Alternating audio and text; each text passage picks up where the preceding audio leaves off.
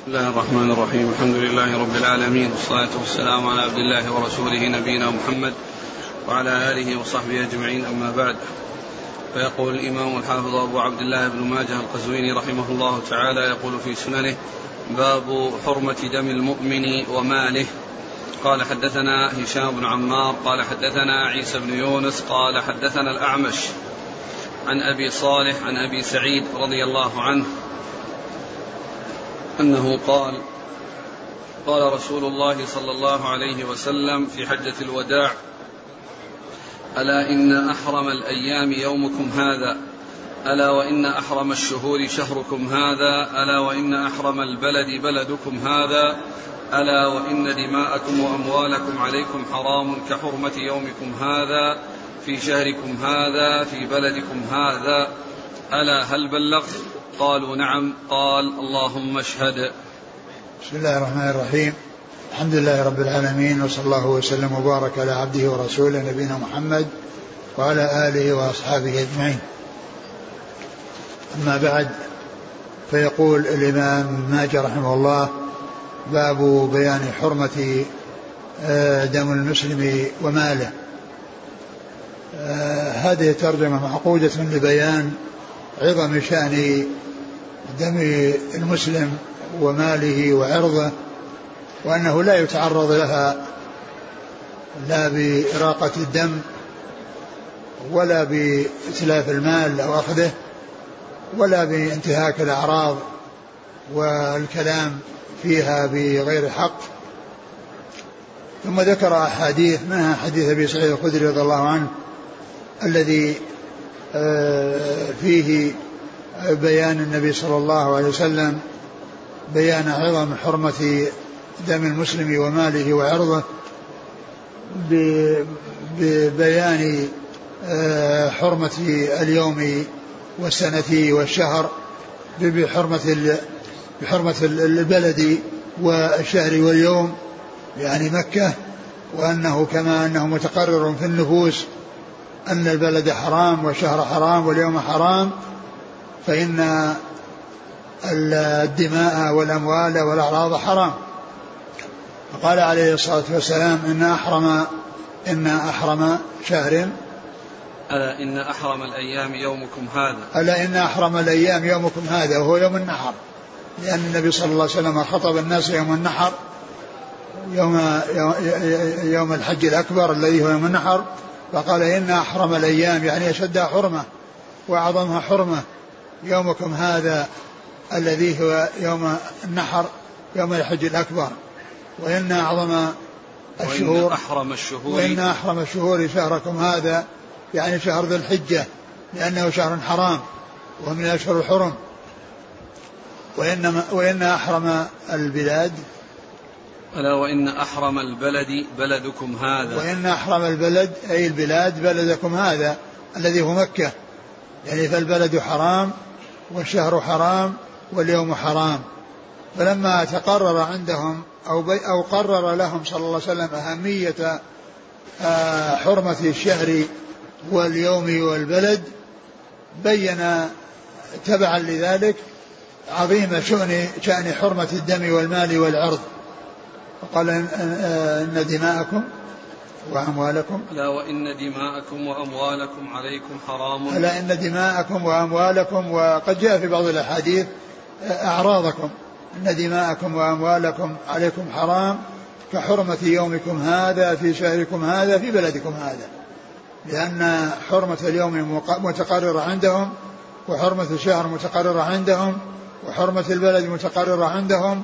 فبين صلى الله عليه وسلم أن حرمة الدماء والأموال والأعراض كحرمة هذه يعني هذا اليوم وهذا الشهر وهذه وهذه البلدة ثم قال ألا هل بلغت؟ نعم ثم قال ألا هل بلغت؟ يعني بعد أن أكد لهم حرمة الأموال والدماء والأعراض بقرنها أو بمقارنتها بحرمة الشهر واليوم والبلد قال ألا هل بلغت؟ قالوا نعم قال اللهم اشهد. نعم. قال حدثنا هشام بن عمار. صدوق أخرجه البخاري وأصحاب السنن. عن عيسى بن يونس. ثقة أخرج أصحاب الكتب. عن الأعمش. سليمان بن مهران ثقة أخرج أصحاب الكتب. عن أبي صالح. ودكوان السمان ثقة أخرج أصحاب الكتب. عن أبي سعيد. عن سعيد الخدري سعد بن مالك بن سنان رضي الله عنه وهو أحد السبع المكثرين. من حديث رسول الله صلى الله عليه وسلم. قال حدثنا أبو القاسم بن أبي ضمرة نصر بن محمد بن سليمان الحمصي. قال حدثنا أبي قال حدثنا عبد الله بن أبي قيس النصري. قال حدثنا عبد الله بن عمر رضي الله عنهما أنه قال رأيت رسول الله صلى الله عليه وعلى آله وسلم يطوف بالكعبة ويقول ما أطيبك وأطيب ريحك ما أعظمك وأعظم حرمتك والذي نفس محمد بيده لحرمة المؤمن أعظم عند الله حرمة منك ماله ودمه وإن نظن به إلا خيرا. ثم ذكر هذا الحديث عن عبد الله بن عمر رضي الله عنهما أنه رأى النبي صلى الله عليه وسلم يطوف بالكعبة ويقول ما أعظم ما أعظم حرمتك؟ ما أطيبك وأطيب ما أطيبك وأطيب ريحك. وأطيب ريحك ما أطيبك يخاطب الكعبة ما أطيبك وأطيب ريحك و ما أعظمك وأعظم حرمتك. ما أعظمك وأعظم حرمتك وإن حرمة المسلم أعظم من حرمتك. والذي نفس محمد بيده لحرمة المؤمن أعظم عند الله حرمة منك. والذي نفسي بيده لحرمة المؤمن عند الله أعظم حرمة منك في دمه وماله. ماله ودمه. ماله ودمه وألا يظن به إلا خيرا. ماله ودمه وألا يظن به إلا خيرا الذي هو العرض. يعني ولا يظن به إلا خيرا يرجع إلى العرض والمراد به العرض. وهذا في بيان حرمة الكعبة وأنها يعني يعني حرمتها عظيمة عند الله عز وجل. وبيان خطورة آه، التعرض لدماء المسلمين وأموالهم وأعراضهم. وأن ذلك أمر خطير عند الله عز وجل وأنه جاء في هذا الحديث أنه أعظم حرمة من الكعبة وهذا يبين خطورة التعرض للدماء والدماء والأموال والأعراض وأنها وأنها حرام وأن هذا من أعظم ما يكون في تأكيد حرمتها وأنه لا يجوز التعرض لها للمال بإتلاف. وللنفس بقتل أو جرح أو إسالة الدماء سواء قتلا أو ما دون القتل. وكذلك أيضا في الأعراض بحيث لا يتكلم فيها إلا بحق.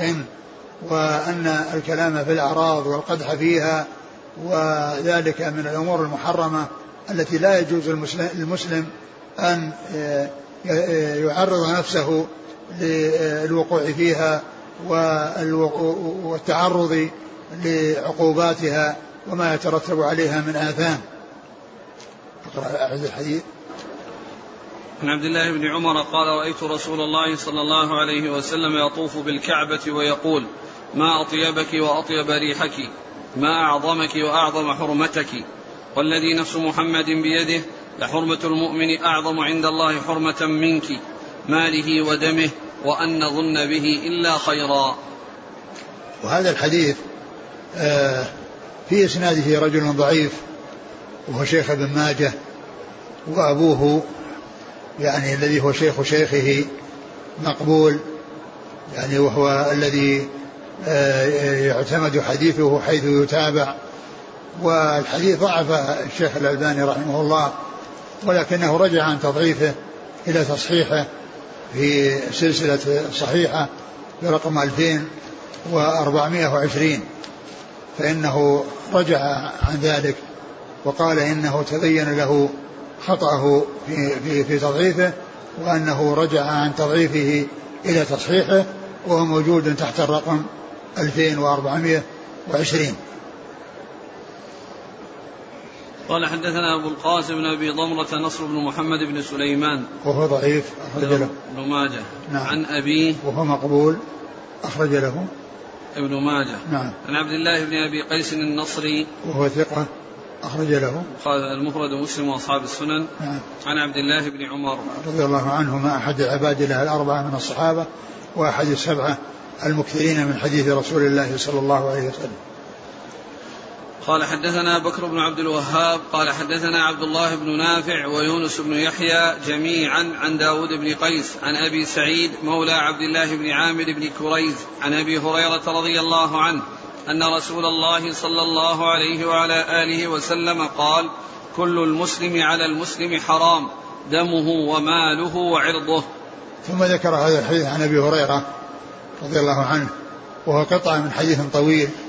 أخرجه مسلم في صحيحه وفيه هذه الجملة كل المسلم على المسلم حرام دمه وماله وعرضه. كل المسلم على المسلم حرام دمه وماله وعرضه. وهذا يبين لنا آه تحريم آه التعرض لدماء المسلمين وأموالهم وأعراضهم وأن كل ذلك حرام وأنه لا يجوز التعرض لذلك حيث قال عليه الصلاة والسلام في هذا الحديث الصحيح كل المسلم على المسلم حرام دمه وماله وعرضه. نعم. قال حدثنا بكر بن عبد الوهاب هو؟ صدوق ابن ماجه. نعم. من عبد الله بن نافع وهو؟ ثقة أخرج البخاري المفرد ومسلم وأصحاب السنن. نعم. ويونس بن يحيى وهو؟ صدوق البخاري في المفرد والترمذي والنسائي بن ماجه. نعم.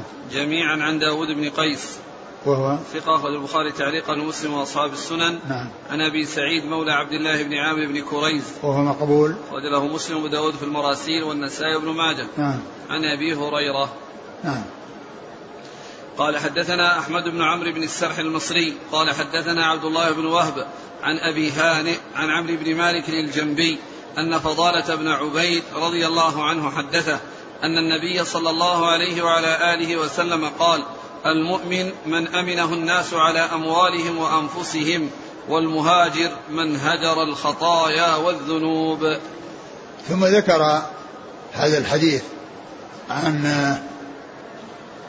فضالة بن عن عبيد. فضالة بن عبيد رضي الله تعالى عنه أن النبي صلى الله عليه وسلم قال المؤمن من أمنه الناس على دمائهم وأموالهم. المؤمن من أمنه الناس على دمائهم وأموالهم. المقصود من ذلك المؤمن الكامل. المؤمن الكامل كامل الإيمان هو الذي يكون الناس في عافية منه وفي سلامة منه لا يتعرض لدمائهم ولا أموالهم بل تكون دماء المسلمين وأموالهم في سلامة منه لا يتعرض لها بسوء بل هو أمين على ذلك ومأمون على ذلك بحيث لا يحصل منه شيء ينكر فيما يتعلق بالأنفس والأموال. والمهاجر من هجر المعاصي والذنوب. المهاجر من هجر المعاصي والذنوب. لأن المهاجر حقا هو من هجر الذنوب والمعاصي بمعنى أنه تركها وابتعد عنها وهجرها فلم يقع فيها ولم ولم يفعل شيئا منها. فهذا هو المهاجر حقا والمؤمن حقا هو الذي أمنه المؤمنون على دمائهم وأموالهم. وقد جاء في بعض الأحاديث عن أنس وغيره أنه قال صلى الله عليه وسلم المسلم من سلم المسلمون من لسانه من لسانه ويده. المسلم يعني المسلم حقا من سلم المسلمون من لسانه ويده. نعم. المؤمن من أمنه الناس على أموالهم وأنفسهم والمهاجر من هجر الخطايا والذنوب. نعم. الخطايا والذنوب. الخطايا جمع خطيئة والذنوب جمع ذنب و يعني يمكن أن يقال أن أنه يفرق بينهما في في الكبر والصغر أو الكبائر والصغائر أو يقال أنها يعني أنها متقاربة أو مترادفة لأن لأن يعني يعني الخطيئة الخطايا جمع خطيئة والذنوب جمع ذنب. فيكون يعني إما بينهما ترادف أو أنه تقارب في المعنى فيكون هذا يحمل على شيء وهذا يحمل على شيء. أو أن الخطايا التي تحصل يعني من من غير يعني تعمد وإنما هو يحصل خطأ منه وهو مخالف للحق. ومخالف لما ينبغي أن يكون عليه مسلم والذنب هو الذي يقع من الإنسان بتعمد وإقدام عليه. نعم. قال حدثنا أحمد بن عمرو بن السرح المصري. وهو ثقة أخرج حديثه مسلم. وأبو داود والنسائي بن ماجه. نعم. عن عبد الله بن وهب. المصري وهو ثقة أخرج أصحاب الكتب. عن أبي هانئ. وهو لا بأس به أخرج البخاري المفرد ومسلم وأصحاب السنن. نعم. عن عمرو بن مالك الجنبي. وهو؟ ثقة أخرج البخاري المفرد وأصحاب السنن. نعم. عن فضالة بن عبيد. رضي الله عنه أخرج له. البخاري المفرد ومسلم وأصحاب السنن. نعم. قال رحمه الله تعالى باب النهي عن النهبة. قال حدثنا محمد بن بشار ومحمد بن المثنى قال حدثنا أبو عاصم قال حدثنا ابن جريج عن أبي الزبير عن جابر بن عبد الله رضي الله عنهما أنه قال قال رسول الله صلى الله عليه وعلى آله وسلم من انتهب نهبة مشهورة فليس منا. أعد. قال حدثنا محمد بن بشار ومحمد بن مثنى قال حدثنا أبو عاصم قال حدثنا ابن جريج عن أبي الزبير عن جابر بن عبد الله رضي الله عنهما أنه قال قال رسول الله صلى الله عليه وسلم من انتهب نهبة مشهورة فليس منا. ثم قال باب باب ما جاء في النهبة. باب النهي عن النهبة. باب النهي عن النهبة. والنهبة هي انتهاب المال يعني المال الخاص أو المال المشترك. المال الذي هو لشخص معين أو مال مشترك يعني بين يعني بين أناس متعددين وقد يكون المنتهب واحدا منهم إلا أن أخذه آه، الشيء وهو ليس خاصا به وإنما هو مشترك بينه وبين غيره فإنه يكون بذلك مذموما ويكون نهبة لأنه انتهب مالا لا يخصه وإنما هو مشترك بينه وبين غيره أو آه، انتهب مالا يخص إنسانا معينا يخص إنسانا معينا. هذا هو هذا هو النهبة. وقد أورد فيه المصنف عدة حديث منها هذا الحديث من انتهب نهبة مشهورة فليس منا. وجاء في بعض الأحاديث بدون تقييد مشهورة من انتهب نهبة أو من انتهب فليس منا. من انتهب فليس منا. وهذا الحديث فيه ذكر المشهورة.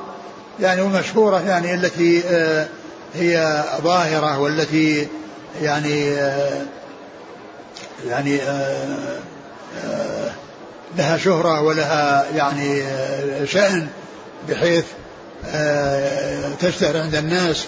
قد جاء في حديث سيأتي بعد هذا يرفع الناس إليه بها أبصارهم وهي بمعنى مشهورة وهي بمعنى مشهورة. والحديث آه والحديث فيه فيه عن عن عنة آه ابن جريج وعن عنة ابن الزبير. وأما ابن جريج فإنه قد جاء التصريح عنه بالسماع في عدة كتب. وأما أبو الزبير فإنه لم يأتي عنه التصريح ولكن آه، يدل على صحة الحديث أن الحديث اللي جاءت بدون مشهورة يدخل فيها المشهور وغير المشهور وأيضا يقوي آه، ذكر المشهورة الحديث الذي سيأتي بعد هذا وهي قوله ومن انتهى ومن انتهب نهبة وإيش؟ يرفع بها أبصارهم ولا ولا ينتهب نهبة يرفع الناس إليها أبصارهم حين ينتهبها وهو مؤمن.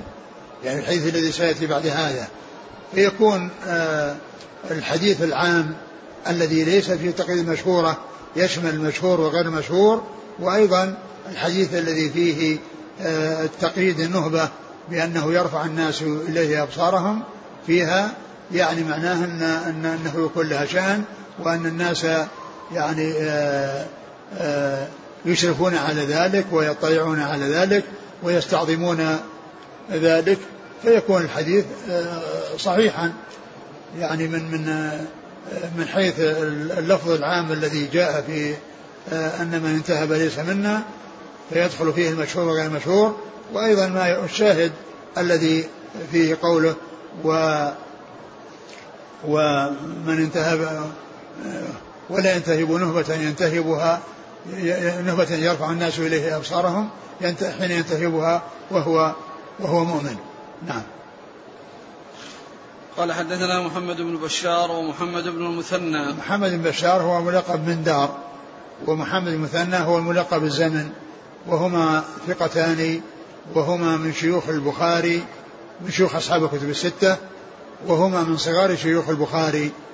وقد مات قبله بسنة بأربع سنوات إذ توفي معا في سنة واحدة وهي سنة 52 و200 وتوفي معهم معهما شخص ثالث وهو من شيوخ أصحاب الكتب الستة وهو يعقوب بن إبراهيم الدورقي فإنه توفي أيضا في هذه السنة التي سنة 52 و200 يعني ثلاثة من شيوخ أصحاب الكتب الستة ماتوا في سنة واحدة وهي سنة 52 و و200 والحافظ بن حجر لما ذكر ال ال محمد المثنى يعني وذكر أنه متماثل مع ابن دار الذي هو محمد بن بشار قال وكان وكان هو هو وابن دار كفرسي رهان ومات في سنة واحدة. وكان هو بن دار كفرسي رهان يعني فرسي الرهان يصير متماثلات. يعني ما فيه يعني في الغالب يسبق بعضها بعض.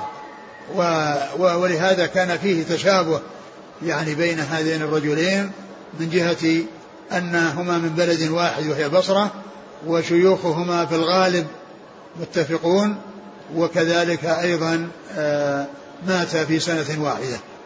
نعم. عن أبي عاصم. أبو عاصم هو الضحاك بن مخلد النبيل ثقة أخرج أصحاب الكتب عن ابن جريج. عبد الملك بن عبد العزيز بن جريج ثقة أخرج أصحاب الكتب عن أبي الزبير محمد بن مسلم بن تدر الصدوق أخرج أصحاب الكتب. عن جابر. جابر بن عبد الله رضي الله تعالى عنهما أحد السبع المكثرين من حديث رسول الله صلى الله عليه وسلم. قال حدثنا عيسى بن حماد قال أنبانا الليث بن سعد عن عقيل عن ابن شهاب عن أبي بكر بن عبد الرحمن بن الحارث بن هشام عن أبي هريرة رضي الله عنه أن رسول الله صلى الله عليه وعلى آله وسلم قال لا يزني الزاني حين يزني وهو مؤمن. ولا يشرب الخمر حين يشربها وهو مؤمن ولا يسرق السارق حين يسرق وهو مؤمن ولا ينتهب نهبة يرفع الناس إليه أبصارهم حين ينتهبها وهو مؤمن. ثم ذكر هذا الحديث عن أبي هريرة رضي الله عنه أن النبي صلى الله عليه وسلم قال لا يزني الزاني حين يزني وهو مؤمن. هذا يعني يدل على نقص آه، إيمان الزاني وأنه ناقص الإيمان مؤمن ناقص الإيمان. وكذلك مثله السارق ومثله المنتهب مثله السارق ومثله المنتهب. ثلاثة. نعم. وأربع ويشرب الخمر. ولا يشرب الخمر حين يشربها وهو مؤمن. يعني آه أن من حصلت من هذه الأمور فهو بهذه المعاصي ويكون مؤمنا ناقص الإيمان فهو ليس يعني يعني لم ينفع عنه الإيمان أصلا لأنه باق على إسلامه ولكن نفي عنه الكمال فهو مؤمن ناقص الإيمان. وأهل السنة والجماعة وسط في آه، أحاديث الوعد والوعيد نصوص الوعد والوعيد بين المفرطين والمفرطين. المفرطين الذين هم المرجئة الذين يقولون لا يضر مع الإيمان ذنب كما لا ينفع مع الكفر طاعة وأن الناس يعني وأن كل من كان مسلما فهو مؤمن كامل الإيمان ويقابلهم الخوارج والمعتزلة الذين يخلدون مرتكب الكبيرة بالنار وأنه لا يخرج منها أبد الآباد كالكفار و يكفر والخوارج يكفرونه مع تخليده في النار والمعتزلة يقولون خرج من الإيمان ولم يدخل في الكفر ولكنهم متفقون على أنه خالد مخلد في النار أبد الآباد لا يخرج منها أبدا. فأهل السنة والجماعة وسط بين المفرطين وبين المفرطين بين المفرطين الذين فرطوا ويعني ضيعوا وصارت التكاليف يعني عندهم إذا ارتكبها الإنسان لا تضره لأنه لا يضر عندهم مع الإيمان ذنب كما أنه لا ينفع مع الكفر طاعة وكذلك ما يقابلهم من الخوارج والمعتزلة. ولهذا المعتزلة والخوارج أخرجوه من الإيمان أخرجوا مرتكب الكبيرة من الإيمان. والمرجئة جعلوه مؤمن كامل الإيمان وأهل السنة والجماعة قالوا مؤمن ناقص الإيمان فهو مؤمن بإيمانه فاسق بكبيرته فلا يعطونه الإيمان الكامل ولا يسلبونه مطلق الإيمان وأصل الإيمان بل يقولون هو مؤمن ناقص الإيمان فبقولهم هو مؤمن يفارقون الذين أخرجوه من الإيمان وهم الخوارج والمعتزلة. لأن قوله قول أهل السنة هو مؤمن باينوا الخوارج والمعتزلة الذين قالوا خرج من الإيمان. وقولهم ناقص الإيمان باينوا بذلك المرجئة الذين قالوا هو كامل الإيمان. الذين قالوا كامل الإيمان. فهم من ناقص الإيمان في كلمة يباينون فيها المعتزلة والخوارج وهي مؤمن وفي الكلمة الثانية وهي ناقص الإيمان يباينون بها المرجئة الذين يقولون هو مؤمن كامل الإيمان. فلا يعطونه الإيمان الكامل كما تعطيه المرجئة ولا يسلبونه أصل الإيمان كما تسلبه الخوارج والمعتزلة.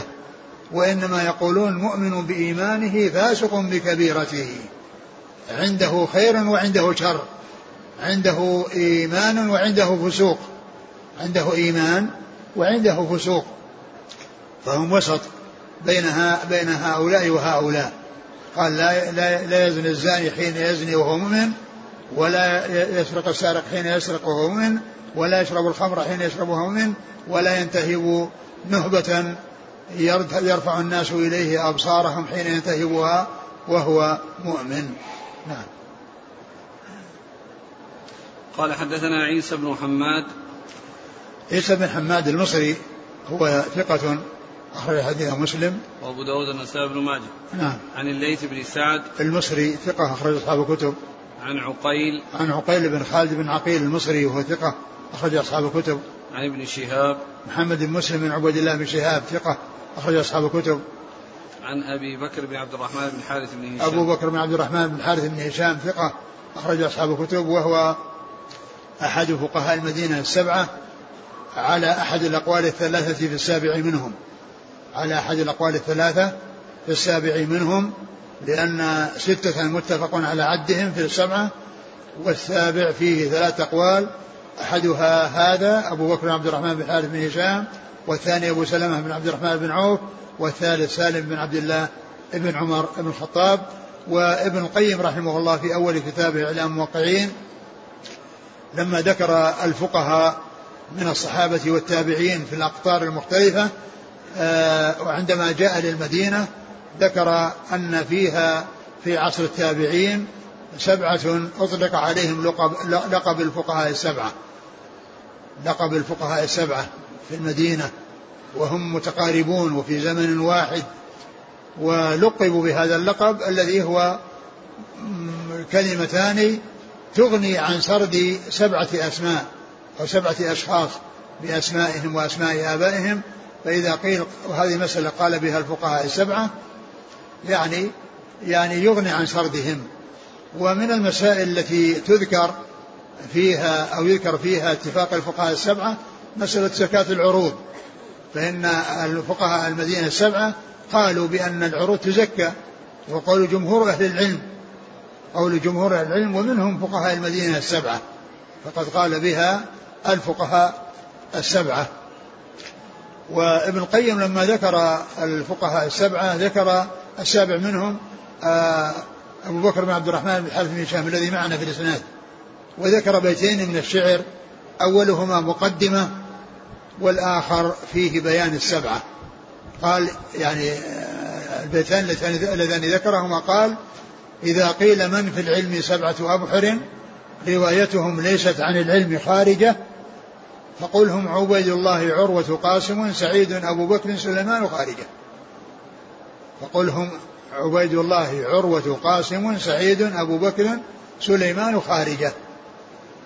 وكلمة خارجة اللي جاءت في آخر البيتين يسمى جناس في علم البلاغة لأن كلمة خارجة المقصود بها الأول الخروج والثانية خارجة اسم رجل وخارجة بن زيد بن ثابت.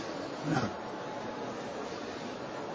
عن أبي هريرة قال حدثنا حميد بن مسعدة قال حدثنا يزيد بن زريع قال حدثنا حميد قال حدثنا الحسن عن عمران بن الحسين رضي الله عنهما أن رسول الله صلى الله عليه وعلى آله وسلم قال من انتهب نهبة فليس منا.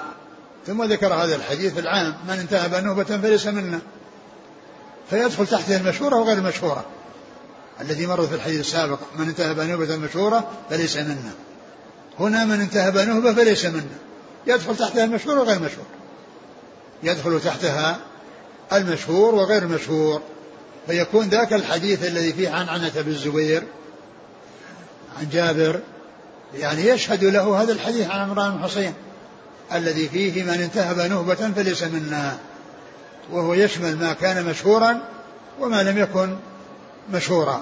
نعم. قال حدثنا حميد بن مسعدة. صدوق أخرج حديث مسلم وأصحاب السنن عن يزيد بن زريع. وهو ثقة أخرج أصحاب الكتب. عن حميد. حميد الطويل ثقة أخرج أصحاب الكتب. عن الحسن. حسن بن أبي الحسن البصري ثقة أخرج أصحاب الكتب. عن عمران بن الحصين عن عمران بن الحصين رضي الله عنه أخرج أصحاب الكتب.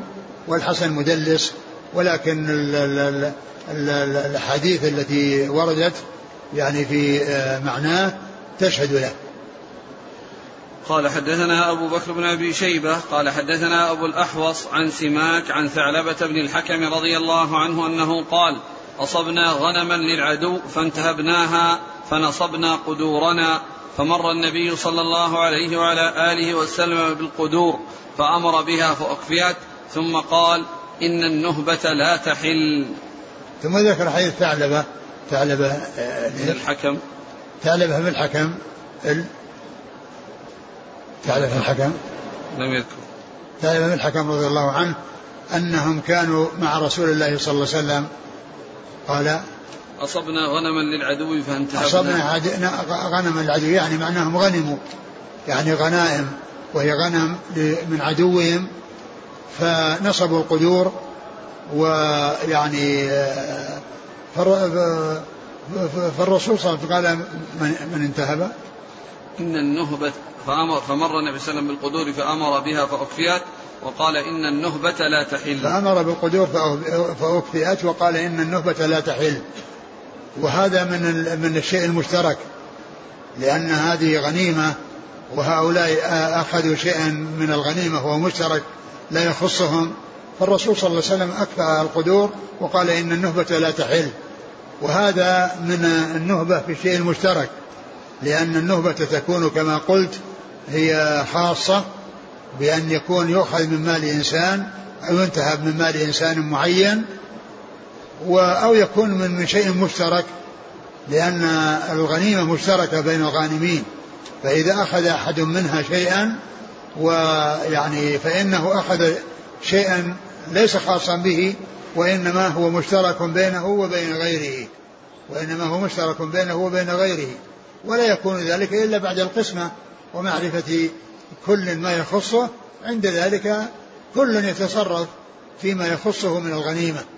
وأما الاستفادة منها يعني قبل أن تقسم فهذا يعتبر من النهبة. التي لا تحل. نعم. قال حدثنا أبو بكر بن أبي شيبة عن أبي الأحوص. هو سلام بن سليم الحنفي ثقة أخرجه أصحاب الكتب. عن سماك. ابن حرب صدوق أخرجه البخاري تعليقا ومسلم وأصحاب السنن. عن ثعلبة بن الحكم الليثي. رضي الله عنه أخرج له. ابن ماجه. نعم.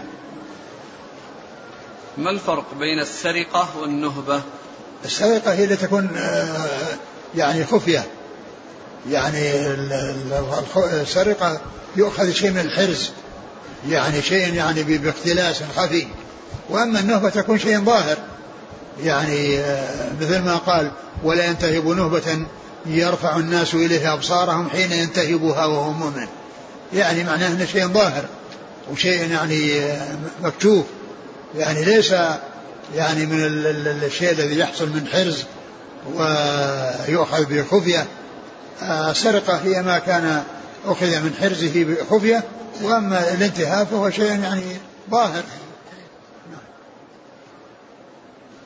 قال رحمه الله تعالى باب سباب المسلم باب سباب المسلم فسوق وقتاله كفر. قال حدثنا هشام بن عمار قال حدثنا عيسى بن يونس قال حدثنا الأعمش عن شقيق عن ابن مسعود رضي الله عنه أنه قال قال رسول الله صلى الله عليه وسلم سباب المسلم فسوق وقتاله كفر. ثم ذكر هذه الترجمة باب سباب المسلم فسوق وقتاله كفر. وهذه الترجمة التي آه، هي مطابقة للدليل. لأن أحيانا يكون الدليل مطابق الترجمة مطابقة للدليل. يعني باب آه، سباب المسلم فسوق وقتاله كفر. بقوله صلى الله عليه وسلم سباب المسلم فسوق وقتاله كفر. فيكون الدليل والمستدل عليه واحدا. الدليل والمستدل عليه واحدا. فالترجمة باب سباب المسلم فسوق وقتاله كفر.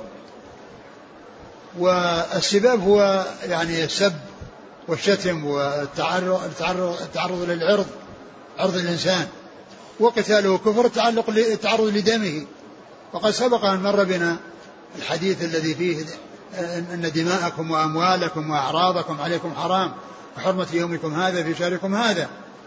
يعني ف فسباب المسلم فسوق وهو التعرض لعرضه بالكلام الذي لا يليق ولا ينبغي بأن يسبه أو يشتمه أو يعيبه فهذا فسوق والفسوق هو المعاصي والفسوق هي المعاصي والخروج عن الطاعة أصل الفسق هو الخروج والمقصود به الخروج عن الطاعة وقتاله كفر قتاله الذي هو إزهاق دمه وإزهاق نفسه وهذا أشد من التكلم في عرضه.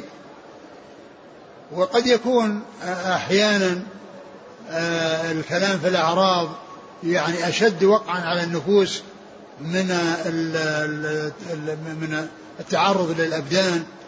كما يقولون كلم اللسان أنكى من كرم من كلم السنان.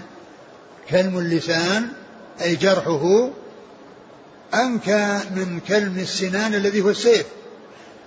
يعني ف لكن الأصل أن القتال يعني أشد لأن فيه إزهاق للنفس وأما هذا فيه آه، إساءة إليها وإلحاق الضرر بها مع بقائها مع بقائها فهو دون القتل.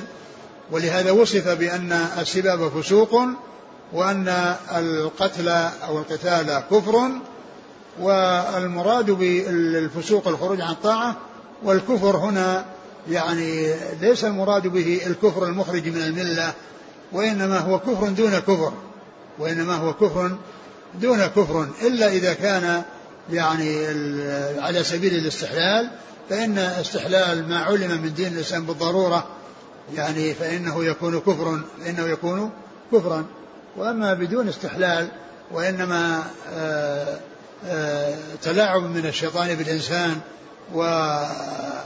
وحصول غضب وحصول آه، شيء جعل الإنسان يقدم على أمر هو يعلم أنه محرم فإن هذا يعني يوصف بأنه كفر ولكنه كفر دون كفر. والذنب الذي يوصف بأنه كفر يكون أشد من غيره من المعاصي التي لا توصف بأنها كفر. وكذلك الشرك يعني الذي يوصف بأنه شرك يعني وإن كان أصغر فإنه يكون أعظم من المعاصي والذنوب. ولهذا جاء عن عبد الله بن مسعود رضي الله عنه أنه قال لا نحلف بالله كاذبا أحب إلي من أن نحلف بغيره صادقا. لأن أحلف بالله كاذبا أحب إلي من أحلف بغيره صادقا. لأن الحلف بالله مع الكذب يعني آه، معصية. لأن الحلف بالله هو الحق. ولكن كون حصل الكذب هذه معصية. ولكنه إذا حلف بغير الله صادقا يعني الحلف بغير الله شرك. وهو شرك أصغر. وإن كان الإنسان صادق في حلفه بغير الله عز وجل لكنه أعظم من من من, من المعصية. ولهذا قال ابن مسعود لأن أحلف بالله كاذبا أحب إلي من أن أحلف بغيره صادقا لأنها لأن حلف بغير بالله آه، كاذب معصية والحلف بغير الله شرك وما يوصف بأنه شرك.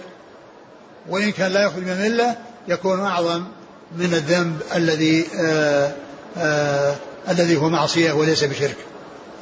نعم. قال حدثنا هشام بن عمار صدوق أخرجه البخاري وأصحاب السنن.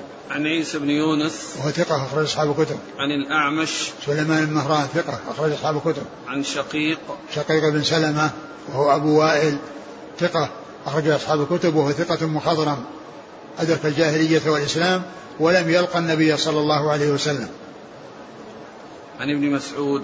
عن عبد الله بن مسعود رضي الله عنه الهذلي أخرج حديثه أصحاب الكتب الستة. قال حدثنا أبو بكر بن أبي شيبة قال حدثنا محمد بن الحسن الأسدي قال حدثنا أبو هلال عن ابن سيرين عن أبي هريرة رضي الله عنه عن النبي صلى الله عليه وعلى آله وسلم أنه قال سباب المسلم فسوق وقتاله كفر. ثم ذكر حديث أبي هريرة وهو مثل حديث مسعود بلفظه ومعناه سباب المسلم فسوق وقتاله كفر. وفي إسناده رجلان متكلم فيهما لكن يشهد له الأحاديث الأخرى صحيحة التي مثل حديث مسعود وغيره فإن فإن وجود الضعف في مثل هذا الإسناد مع وجود شواهد له يكون لا يؤثر فيه بل يكون من قبيل الصحيح لغيره. نعم. قال حدثنا أبو بكر بن أبي شيبة عن محمد بن الحسن الأسدي. وهو صدوق فيه لين. أخرج البخاري والنسائي بن ماجه. نعم. عن أبي هلال. وهو كذلك صدوق فيه لين أخرج له. البخاري تعليقا وأصحاب السنن. نعم. عن ابن سيرين عن أبي هريرة. محمد بن سيرين ثقة أخرج أصحاب الكتب. قال حدثنا علي بن محمد قال حدثنا وكيع عن شريك عن أبي إسحاق عن محمد بن سعد عن سعد رضي الله عنه أنه قال قال رسول الله صلى الله عليه وعلى آله وسلم سباب المسلم فسوق وقتاله كفر. ثم ذكر حديث سعيد بن أبي وقاص رضي الله عنه ومثل حديث أبي هريرة وحديث الأول حديث أبي هريرة وابن مسعود. وابن مسعود وهو مثلهما وفيه شريك وفيه كلام ولكن آه، غيره يشهد له. نعم. قال حدثنا علي بن محمد هو ثقة أخرجه النسائي في مسجد علي وابن ماجه. عن وكيع. ثقة أخرج أصحاب الكتب. عن شريك. وهو صدوق اختلط وهو أخرجه البخاري تعليقا ومسلم وأصحاب السنن. عن أبي إسحاق. وهو عمرو بن عبد الله الهمداني السبيعي ثقة أخرج أصحاب الكتب. عن محمد بن سعد. وهو ثقة أخرج له أصحاب الكتب إلا أبا داود في المراسيل. نعم. عن سعد. رضي الله عنه سعد بن أبي وقاص أحد العشرة المبشرين بالجنة. أخرجه أصحاب الكتب. والعشرة المبشرون بالجنة كما ذكرت مرارا. كلهم أخرج لهم أصحاب الكتب الستة العشرة المبشرون بالجنة كلهم أخرج لهم أصحاب الكتب الستة. يقول هل يدخل تحت هذه الأحاديث شتم وسب الزوجة إذا حصل بين الزوجين شيء؟ نعم لأنه داخل تحت المسلم. لأن السب سواء من الزوجة للزوج أو العكس أو من أي مسلم لأي مسلم يقول عندما يرد عندما يرد على المبتدع أو يحذر منه وهو له حسنات وجهود في نشر الإسلام فهل يقال هذا من سب المسلم؟ لا بيان بيان الضرر وبيان يعني المبتدعة والتحذير منهم التحذير منهم هذا مطلوب لكن إذا كان يعني من أهل السنة وحصل من خطأ فلا آه، يعني يذهب بسبب هذا الخطأ وإنما يؤخذ صوابه ويترك خطأه وينبه على خطئه حتى لا يغتر منه لكنه لا يهدر. ويعني آه، آه، يتجاوز الحد فيه ويترك العدل معه فيوصف بما لا يستحقه وإنما آه، يناصح هو وفي نفس الوقت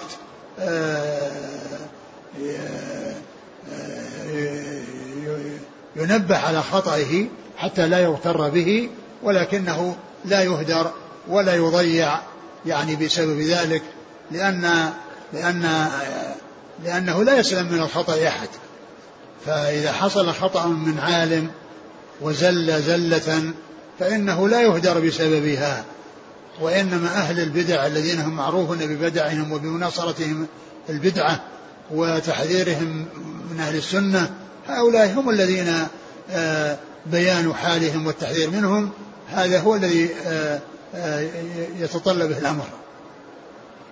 ولا بد من ذكر حسناتهم وجهودهم إذا ليس بلازم. ليس بلازم أن أن أنها تذكر الحسنات والسيئات. الحسنات التي هي له هي له لكن الشيء الذي يحذر منه هو الخطأ. وليس عند كل بيان آه، خطأ أنه يذكر تذكر الحسنات. الرسول صلى الله عليه وسلم لما استشارته المرأة في آه، معاوية وبالجهم ما ذكر حسناتهما مع أنهم حسنات كثيرة. ما قال معاوية كذا وكذا وكذا وأبو الجهم كذا وكذا ثم ذكر وإنما ذكر الشيء الذي آه، تحتاج إلى معرفته هي. أما يعني يكون عنده حسنات فحسناته له ولا يلزم آه، آه، أن أنها تذكر الحسنات. لكن فيما يتعلق بالنسبة للرواة يذكر ما له وما عليه حتى يوصل إلى نتيجة وهي هل يقبل حديث أو لا يقبل. يعني يذكر يعني عند فيما يتعلق بالرواة يذكر ما قيل فيهم. وهذا ليس من الغيبة لأن الغيبة المحرمة يعني يستثنى منها أمور منها ال ال الكلام في الرواة ومنها ال يعني ال عند عند عند الاستفتاء وعند القاضي والجرح في الشهود وفي وكذلك في الاستشارة يعني في أمور معينة ذكرها العلماء ستة أو سبعة مستثناة من الغيبة المحرمة لأن فيها مصلحة لكن كونه لا تذكر لا يذكر يحذر من من زلة إنسان إلا بعد أن تذكر يعني حسناته أو إنسان عنده بدعة وعنده حق وصواب حق وباطل وعنده شيء من الالتزام مع الوقوع في أمور محرمة لا يلزم أن تذكر حسناته ويذكر سيئاته وإنما يذكر الشيء الذي يراد الحذر منه. قال رحمه الله تعالى باب لا ترجعوا بعدي كفارا يضرب بعضكم رقاب بعض. قال حدثنا محمد بن بشار قال حدثنا محمد بن جعفر وعبد الرحمن بن مهدي قال حدثنا شعبة عن علي بن مدرك قال سمعت أبا زرعة بن عمرو بن جرير يحدث عن جرير بن عبد الله رضي الله عنه أن رسول الله صلى الله عليه وعلى آله وسلم قال في حجة الوداع استنصت الناس. فقال لا ترجعوا بعدي كفارا يضرب بعضكم رقاب بعض. ثم ذكر باب لا ترجعوا. بعدي كفارا بعدي كفارا يرجع يضرب بعضكم رقاب بعض. وهذه من التراجم التي مطابقة للدليل. المستدل عليه مطابق للدليل. باب لا ترجعوا بعدي كفارا يضرب بعضكم رقاب بعض. ثم ذكر الحديث لا ترجعوا بعدي كفارا يضرب بعضكم رقاب بعض. آه هذا الحديث عن جرير بن عبد الله البجلي رضي الله عنه قال مما قاله النبي صلى الله عليه وسلم في حجة الوداع. قال استنصت الناس يعني اطلب منهم أن ينصتوا وأن يتهيأوا لسماع ما يلقى عليهم. هذا هو المقصود بالاستنصات يعني معناه أنهم يتهيئون ويستعدون لمعرفة ما يلقى عليهم. ثم قال لا ترجعوا بعدي كفارا يضرب بعضكم رقاب بعض يعني فتكونون مثل مثل الكفار الذين هم في الجاهلية يعني يقتل بعضهم بعضا وليس عندهم دين وليس عندهم وازع من دين يحجزهم وإنما آه، آه، ذلك بناء على أهوائهم وشهواتهم ويعني ما يحصل بينهم من من خصومات وما يحصل بعد بينهم من, من اعتداء بعضهم على بعض. فليس من شأن المسلمين أن يكونوا كذلك وإنما عليهم أن يحافظوا على دمائهم ودماء غيرهم وألا يتعرض للدماء إلا وفقا لما جاءت به آه، شريعة الإسلام. وإلا فإن الأصل هو السلامة أن يكون الإنسان يسلم منه غيره فلا يتعرض له بقتل ولا يتعرض له بسب ولا يتعرض له بشيء. قال عليه السلام لا ترجعوا بعدي كفارا يضرب بعضكم رقاب بعض. والكفر يعني معناه انهم يعني يكون مثل الكفار. وكذلك إذا كانوا استحلوا يعني ذلك أو أو أو حصل الارتداد عن الدين فإن هذا كفر يكون مخرجا من الملة. وأما إذا كان آه، ليس كذلك وإن فإنه يكون من قبيل ما هو كفر دون كفر. إذا وقع نعم. قال حدثنا محمد بن بشار عن محمد بن جعفر. محمد بن جعفر الملقب وندر. ثقة أخرج أصحاب الكتب. وعبد الرحمن بن مهدي. وهو ثقة أخرج أصحاب الكتب. عن شعبة. شعبة بن الحجاج الواسطي ثم البصري. ثقة أخرج أصحاب الكتب. عن علي بن مدرك. وهو ثقة أخرج أصحاب الكتب. عن أبي زرعة بن عمرو. وهو ثقة أخرج أصحاب الكتب. عن جرير بن عبد الله. رضي الله تعالى عنه أخرجه أصحاب الكتب. وأبو زرعة هو جده جرير. يعني أبو زرعة بن عمرو بن جرير فهو يروي عن جده. وأبو زرعة مشهور بكنيته. أبو زرعة. مشهور بكنيته أبو زرعة. وهو أقدم من يلقب بأبي زرعة. لأن أبا زرعة يطلق على عدد.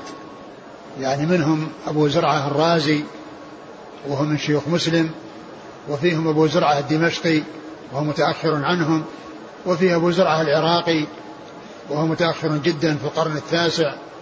ف وهذا أقدم من يلقب أو من يكنى بأبي زرعة الذي هو أبو زرعة بن عمرو بن جرير. نعم. قال حدثنا عبد الرحمن بن إبراهيم قال حدثنا الوليد بن مسلم قال أخبرني عمر بن محمد عن أبيه عن ابن عمر رضي الله عنهما أن رسول الله صلى الله عليه وعلى آله وسلم قال ويحكم أو ويلكم. لا ترجعوا بعدي كفارا. يضرب بعضكم رقاب بعض. ثم ذكر بعد ذلك حديث ابن عمر ومثل حديث آه، آه، الحديث الذي قبله حديث جرير. جرير رضي الله عنه. ويحكم أو ويلكم لا ترجعوا بعدي كفارا. يضرب بعضكم رقاب بعض. قال حدثنا عبد الرحمن بن إبراهيم. هو ملقب دحيم ثقة أخرجه البخاري وأبو داود والنسائي وابن ماجه. عن الوليد بن مسلم وهو ثقة أخرج أصحاب الكتب. عن عمر بن محمد وهو ثقة أصحاب الكتب إلا الترمذي. نعم. عن أبيه أبيه محمد بن زيد بن عبد الله بن عمر وهو ثقة أصحاب الكتب. نعم. عن ابن عمر. عن ابن عمر رضي الله تعالى عنهما نعم.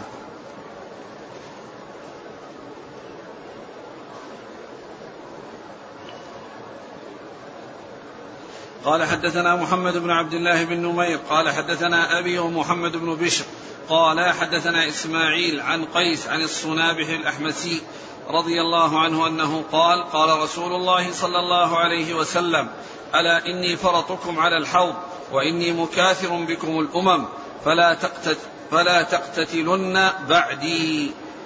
أعد. قال حدثنا متن. قال إني فرطكم على الحوض. ألا إني فرطكم على الحوض وإني مكاثر بكم الأمم فلا تقتتلن بعدي. ثم ذكر هذا الحديث عن الصنابح الأحمسي رضي الله عنه وهو وهو مثل الحديث الذي قبله في آخر الحديثين قبله في آخره لا تقتتلن بعدي. يعني هو بمعنى لا ترجعوا بعدي كفارا يضرب بعضكم رقاب بعض. وقال إني فرطكم على الحوض يعني المتقدم الفرط هو الذي يتقدم القوم لي ليهيئ لهم يعني الشيء الذي يحتاجون إليه. وهو صلى الله عليه وسلم فرطهم على الحوض. يعني معناه أنه أمامهم وأنه آه، آه، يتقدمهم ويكون على الحوض ينتظرهم. ف وإني مكاثر بكم الأمم وإني مكاثر بكم الأمم. يعني ف ف أمته يعني هي أكثر الأمم وهي خير الأمم و وهو يكاثر وهو يحب كثرة أمته ولهذا قال تزوجوا الودود الولود فإني مكاثر بكم الأمم ففيه الحث على تكثير النسل وعلى يعني كثرة هذه الأمة التي آه، المسلمة التي تعبد الله وحده. نعم.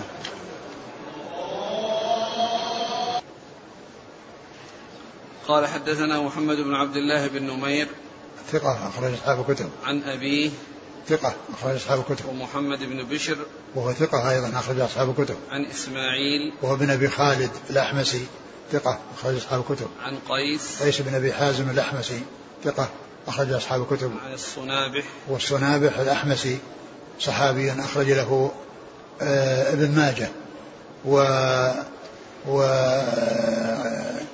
وذكر البوصيري أنه لم يخرج له ابن ماجه إلا هذا الحديث وليس له رواية في الكتب الأخرى وكذلك ثعلبة الليثي الذي مر يعني قبل حديثين أو ثلاثة. أيضا قال إنه لم يخرج له ابن ماجه إلا هذا الحديث وليس له رواية في الكتب الأخرى. و والبوصيري في الزوائد كثيرا ما يذكر من كان من الصحابة لم يخرج له ابن ماجه إلا حديث واحد وليس له رواية في الكتب الستة في الكتب الباقية فهو يعني ينص يعني على على هذا. وفي هذا الدرس اثنان من هذا الصنف آه الذين هو الذي هو ثعلبة بن حكم والصنابح الأحمسي. وهذا الأسناد فيه ثلاثة أحمسيين. الذين هم إسماعيل بن أبي خالد وقيس بن أبي حازم والصنابح. وقيس بن أبي حازم ثقة مخضرم وهو الذي قيل إنه اتفق له أن يروي عن العشرة المبشرين بالجنة. اتفق له أن يروي عن العشرة المبشرين بالجنة. آه انتهى الباب. نعم. والله تعالى أعلم وصلى الله وسلم وبارك على عبده ورسوله نبينا محمد وعلى آله وأصحابه أجمعين. جزاكم الله خيرا وبارك الله فيكم. ألهمكم الله الصواب ووفقكم للحق. نفعنا الله من سمعنا وغفر الله لنا ولكم وللمسلمين أجمعين. آمين.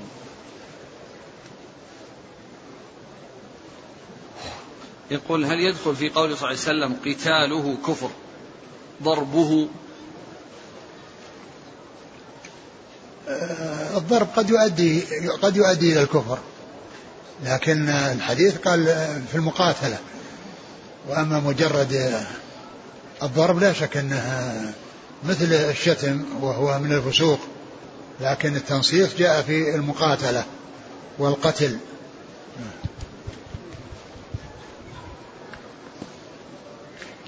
هل يدخل في النهبة ما أخذ بسيف الحياء؟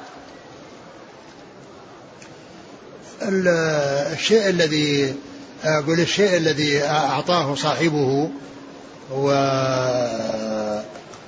منه سواء كان بحياء أو بغير حياء لا يقال أن هذا من النهبة.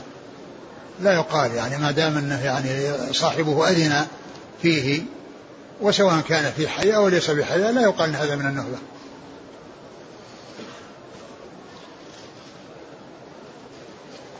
هل استحلال الخوارج لدماء المسلمين يعتبر مكفرا لهم استحلوا ما حرم الله.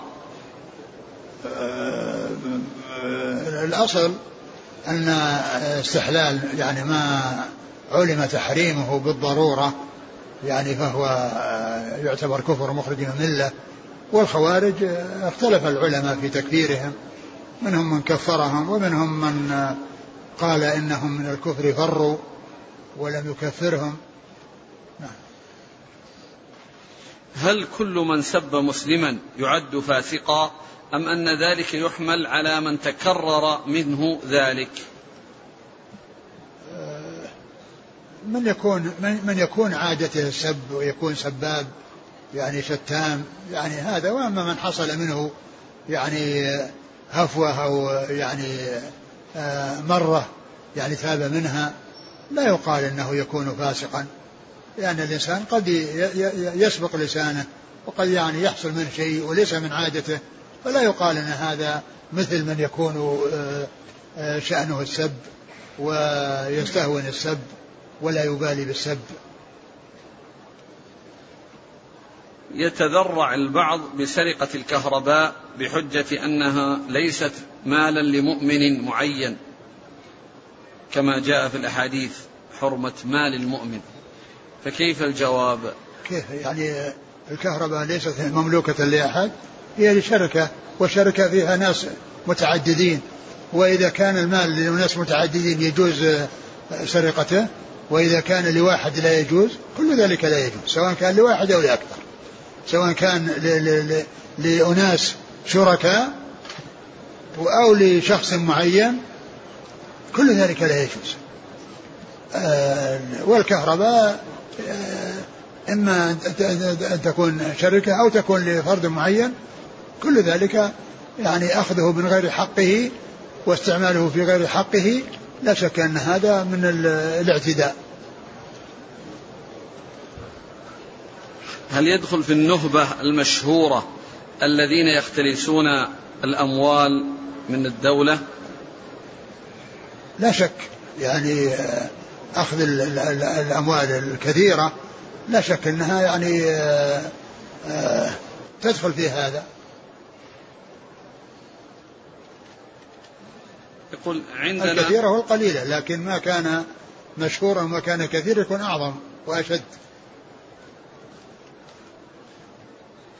يقول عندنا في بلدنا كثرت الفتن كالزنا وشرب الخمر. وإلى غير ذلك من المحرمات. فما هو العلاج الذي يقي المسلم من هذه الفتن لكي يعيش مؤمنا تقيا؟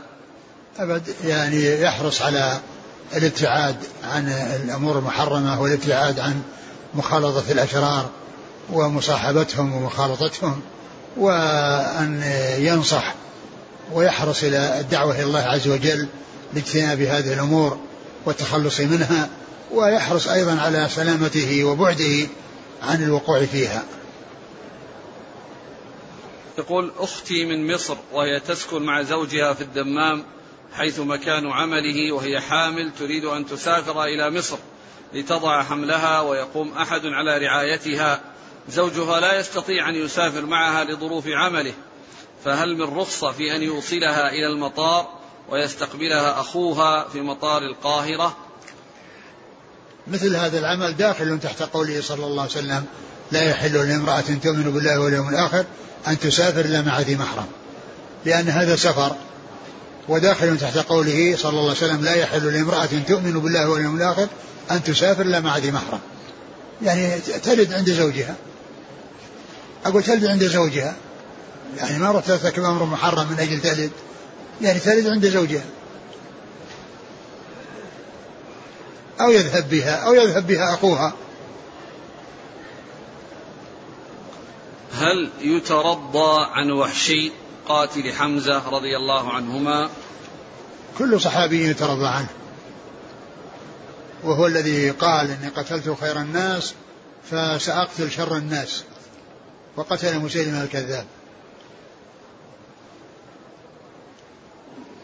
هل هناك نصوص تدل على أن الجنة أو النار أحدهما أكثر أهلا من الأخرى؟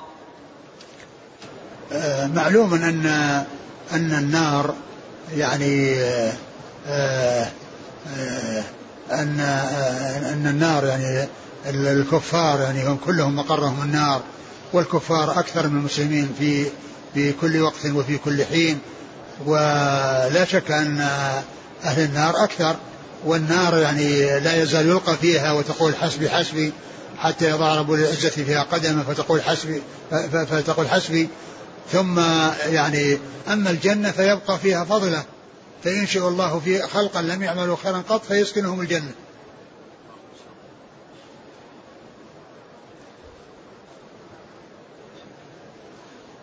يقول جاري مشترك في خدمة الإنترنت. ويمكنني استخدامه بجهاز لاسلكي فهل يجوز لي ذلك من غير علم جاري وأخذ الإذن منه؟ علما بأن استخدامي يؤثر في سرعة الإنترنت عنده. الحق الذي له لا تستعمله إلا بإذنه. لا تقدم على شيء هو حق له لا تنتفع منه إلا بإذنه. والإنترنت إذا استعمالك له يجب أن يكون في حدود ما هو سائغ ولا يجوز لك أن تستعمله سواء بواسطة هذا الأخ الذي تستفيد من منه أو من غيره. لا يجوز لك آه، الإقدام على شيء فيه مضرة عليك. وإذا استعملته تستعمل فيما هو سائغ وإذا كان الحق يتعلق بغيرك فعليك أن تستأذنه. جزاكم الله خيرا. سبحانك اللهم وبحمدك أشهد أن لا إله إلا أنت أستغفرك.